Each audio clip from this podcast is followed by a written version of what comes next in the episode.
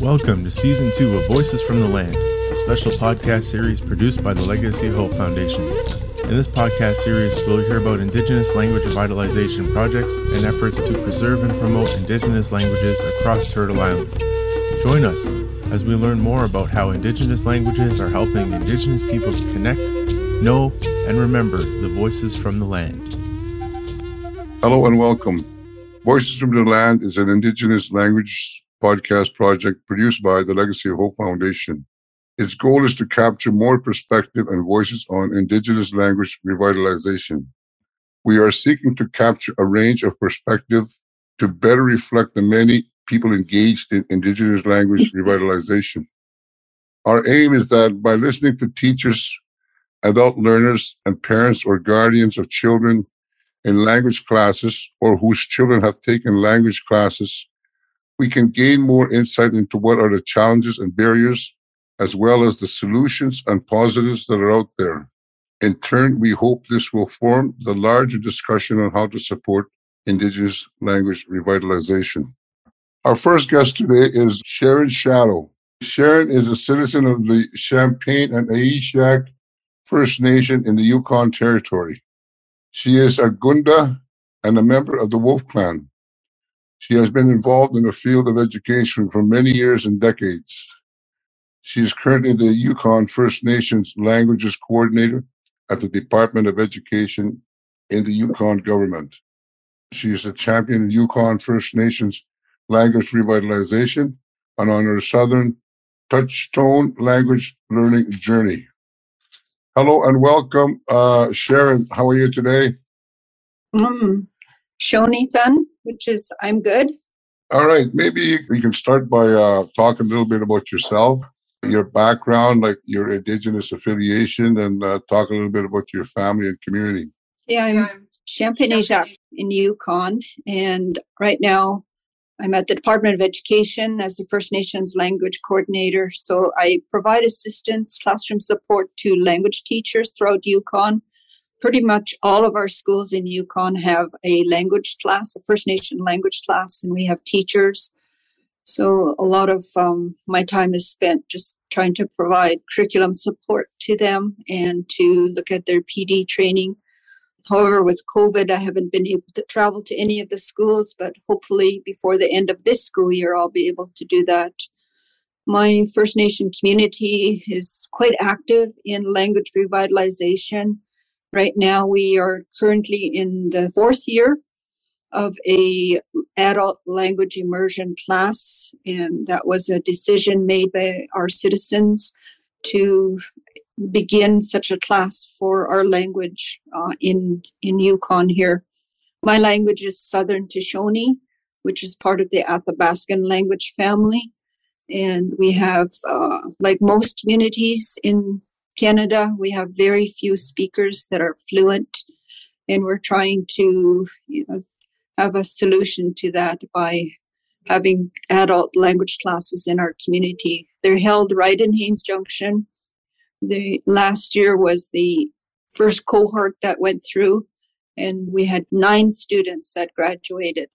And this year we have another nine students, I believe, that have begun the classes. There's a lot of work that needs to be done in this program. We have only one instructor, and again, that seems to be, you know, something that is quite common throughout the world, I guess, is we don't have enough qualified instructors to, to lead a class like this. We do need fluent lang- speaker support. So we have two elders that provide assistance to the class and are there just to, you know, as uh, language speakers because our instructor, although he's you know pretty fluent, he still doesn't have all of the old old language when it comes to our culture cultural knowledge. So again, you know that's something that our First Nation totally funds from our own resources there. And I think that for my community, that's something that we're trying to do to help with language revitalization. And I did send an email to Champagne Aishihik um, to oh, the to um, get in touch with you and have a conversation with you. So I'm hoping they'll follow up on that because I think there's a lot to learn from that. We're the only First Nation in Yukon that has such a, an, an adult immersion class like this. You talked a bit about immersion. Uh, can you expand a little bit more about the immersion program and how it works? Is it effective? Tell me how successful it is. Maybe some barriers you're facing. Right now, I'm not involved a lot in the program. I do sit on the working group, so we do provide some oversight to it. Um, I don't go to the classes at all, so I think the best person would be um, our instructor. His name is Kashaw Reed, and he's at Champagne-Aishihik. We also have an education director that this falls under her portfolio. But for me, again, um, it is a little deceiving to say immersion because these are new students that have no language ability at all that are coming into the program. So for them to come out of this totally immersed in the language, I think is a is a huge, huge goal, and I don't know if that's achievable. They will have some level of fluency. There's different levels of fluency, but what they're at, I, I can't say for, for certain. We are hoping that you know, at least they will come out of the class with some conversational abilities when they, you know, see an elder or a speaker in the community. And again, you know, Champagne-Aishihik has provided after support as well. So you know, some of the graduates are holding jobs in language and they've made these jobs specifically for the students. So I think that's a that's a huge plus for for the First Nation. Some of the students are working in the daycare and some of the students are working, you know, just in language in general, developing resources and so again, you know, the best would be to talk to the the program people themselves. So being an outsider looking in, I can't really say that they're fully immersed in the language. Okay, you also uh, told us that uh, in your biography that you're still in the process of learning your language, and that you're uh, you consider yourself a, a, silent speaker. From that perspective, uh, you are an adult learner of an indigenous language, and I guess this is an ongoing process for you.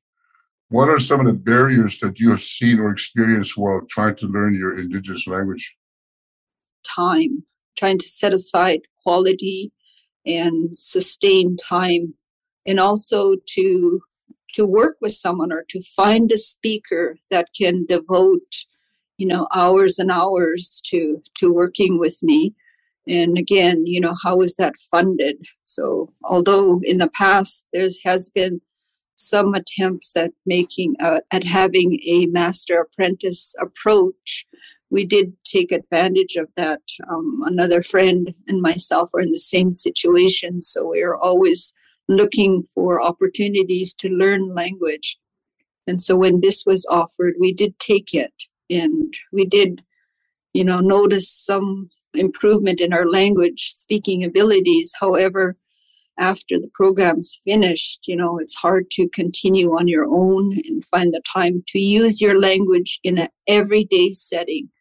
And again, you know, that's something that I think we need to really be interested in trying to find out how other First Nations are sustaining their language learners, their adult language learners after they go through a program of some any kind of a program. And for me, being a silent speaker is something that I need to face. And I, you know, I know that in British Columbia, on the First Peoples uh, Cultural Council, they do have a silent speaker program, which is proving to have some success. And I did ask our First Nation to look into this and see if we can have something similar here because you know with the state of our languages right now i don't even know if we have a handful of fluent speakers in our community. So you know once they reach their 80s and 90s you know we're you know who does the language fall to? That generation will be my generation. And if um, i'm not a speaker or i don't you know i'm not able to to overcome whatever barriers I have in speaking the language, then, you know, what will the state of our language be in the future?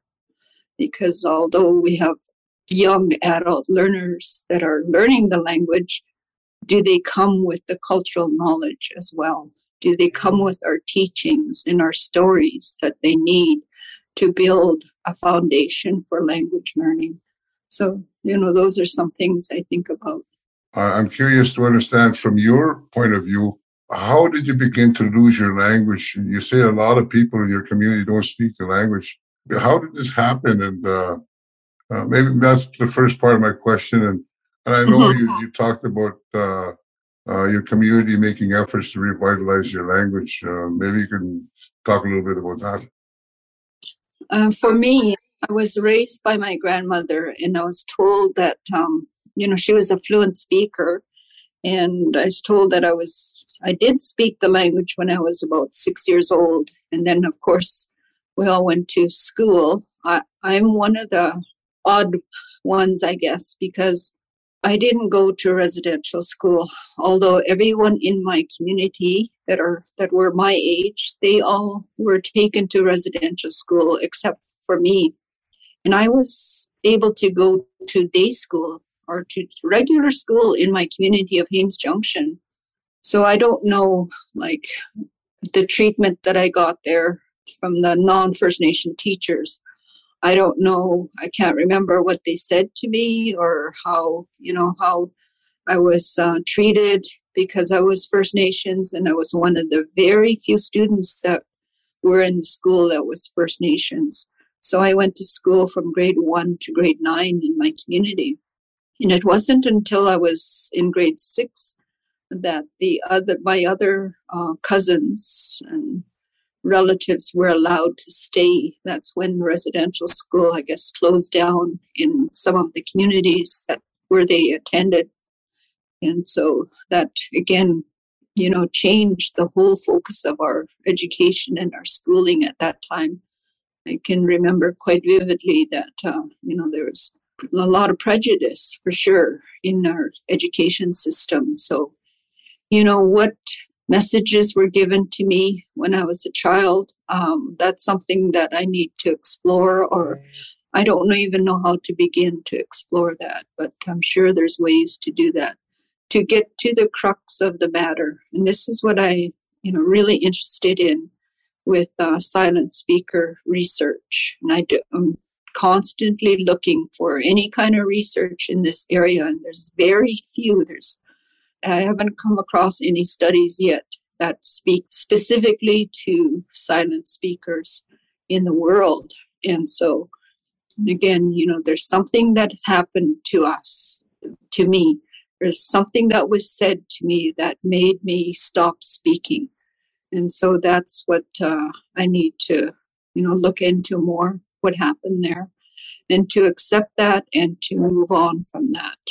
Yeah, right.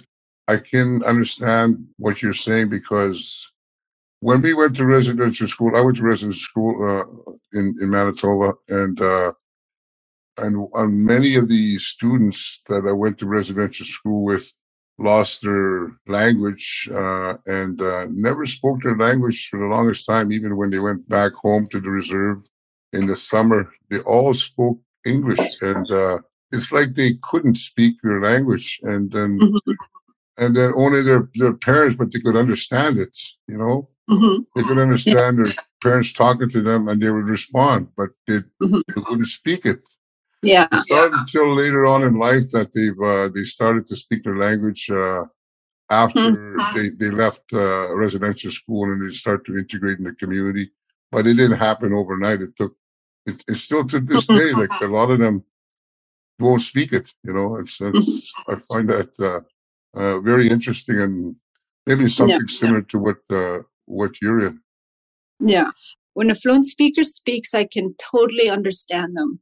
I know exactly what they're saying, although I'm losing some words. But uh, so that for me, that's such a interesting phenomenon. Like, why is that happening?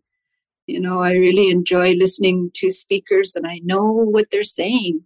And so again, you know, if I could overcome this somehow, you know, I, I know that the language will come flooding back and and it, it just seems like such a small thing to do, but at the same time, it's huge. It's a huge barrier. And again, I'm always looking for methods, ways, methodology, whatever it is out there in the world.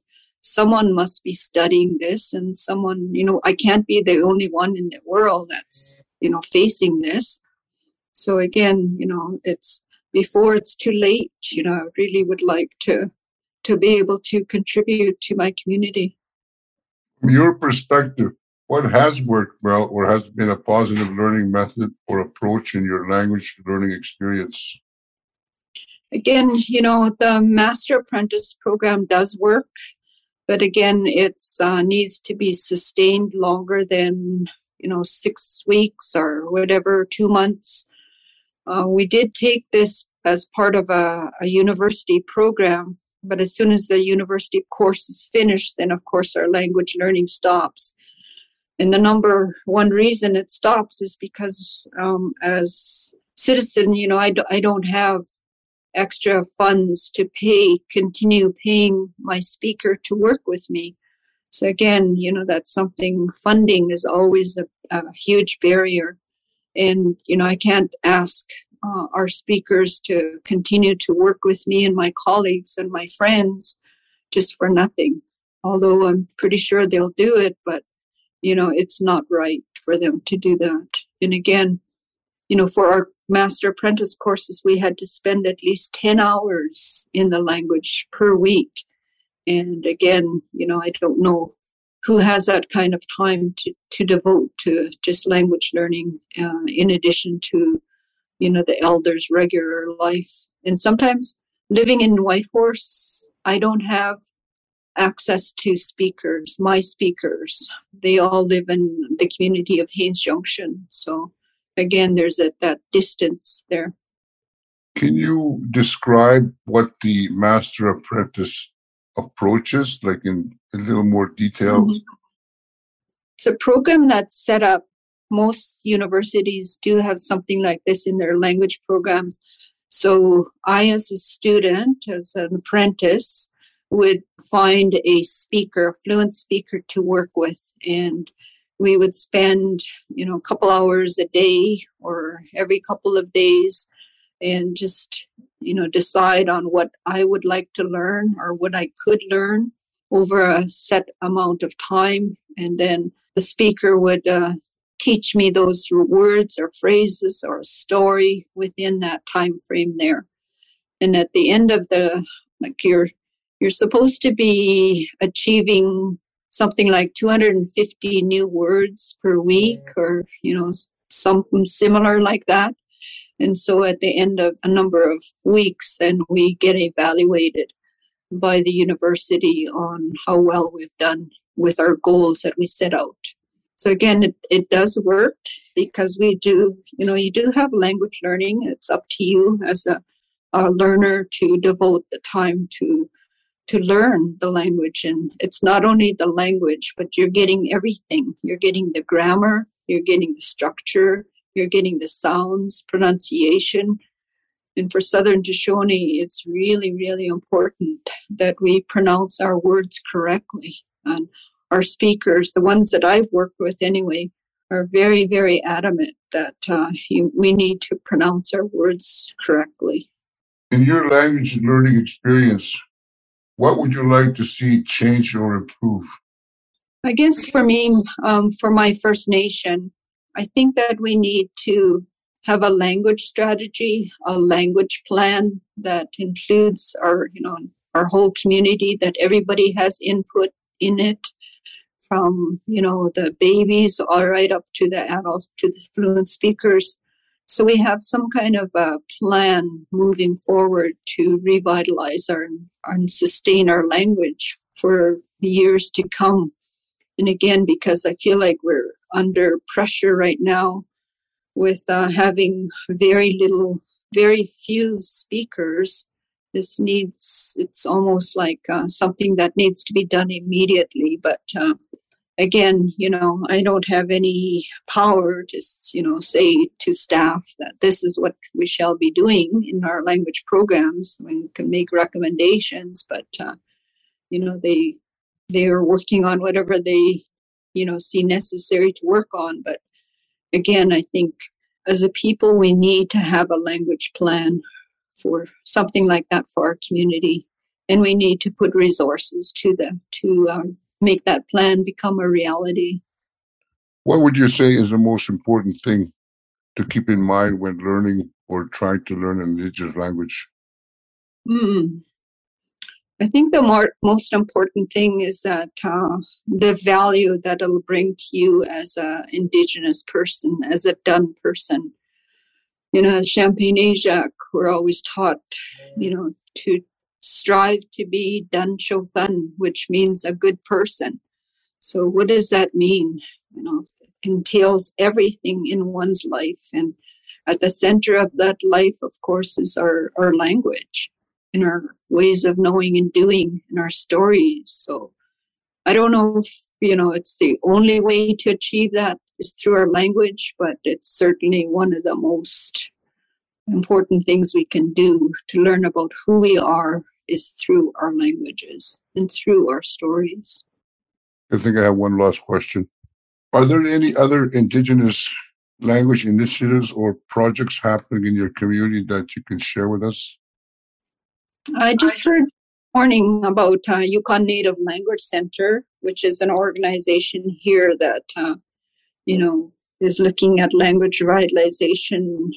There have several projects underway, and they're right now they're concentrating on a youth fluency course, which is really an excellent idea. And I, you know, recommend that you maybe contact Yukon Native Language Center and speak to them but uh, one project that they shared yesterday was that they're doing some translation work for some storybooks.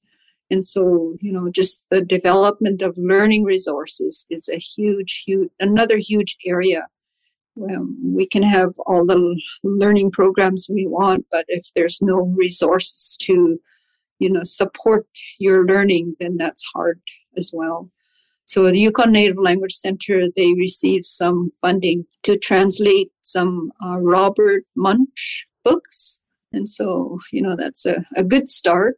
Um, it'll certainly be some resources for the schools and the daycares and families as well.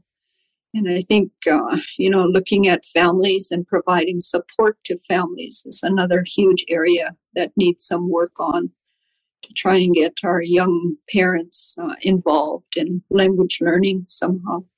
Thank you, Sharon. Uh, we've been talking to Sharon Shadow. She's a member of Champagne and Aishihik First Nation in the Yukon Territory. Uh, Sharon, thank you very much for taking the time to do this with us. On behalf of the Legacy Hope Foundation, we thank you and appreciate the time that you've taken with us today. Mm, yeah, I say Shoni Thun as well to the Legacy of Hope, and I hope you know, I really look forward to your findings and what you have to offer our communities in Canada, especially those that are working so hard to revitalize and sustain our languages. And, and like I mentioned, anything you come across in terms of silent speaker, I certainly would be interested in receiving that information. And I wish you well in your project. Shoni Thun.